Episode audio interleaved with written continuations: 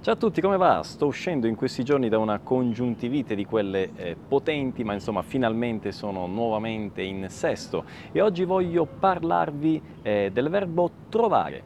Il verbo trovare che eh, corrisponde al verbo portoghese achar e ha un uso sostanzialmente simile. Eh, pensate a questi casi, eh, trovare eh, la strada giusta oppure io trovo che nel senso di eh, io penso che, ok, ha un uso molto simile al verbo achar eh, in portoghese.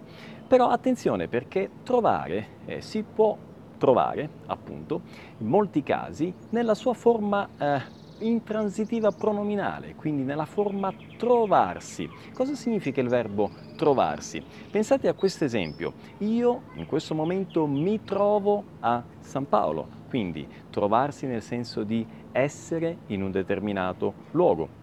Oppure eh, qui vicino si trova il Museo eh, dell'Indipendenza, quindi trovarsi nel senso di essere localizzato, ok? Quindi il Museo dell'Indipendenza si trova qua vicino, è localizzato qua vicino. Attenzione perché eh, in questo caso in italiano non si utilizzerebbe il verbo incontrarsi, ok? Non si usa in italiano io mi incontro a San Paolo, sarebbe sbagliato.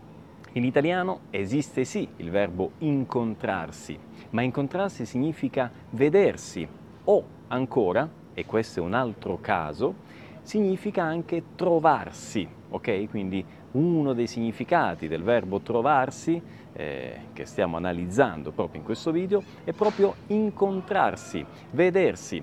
Vi faccio un esempio, eh, questa sera eh, ci incontriamo, io e i miei amici ci incontriamo alle 7 quindi incontrarsi nel senso di trovarsi, vedersi, quindi potrei dire questa sera io e i miei amici ci troviamo hm, alle 7. Quindi, nuovamente, trovarsi nel senso di incontrarsi, vedersi, trovarsi l'uno con l'altro. In questo caso è un riflessivo di tipo reciproco. Ok?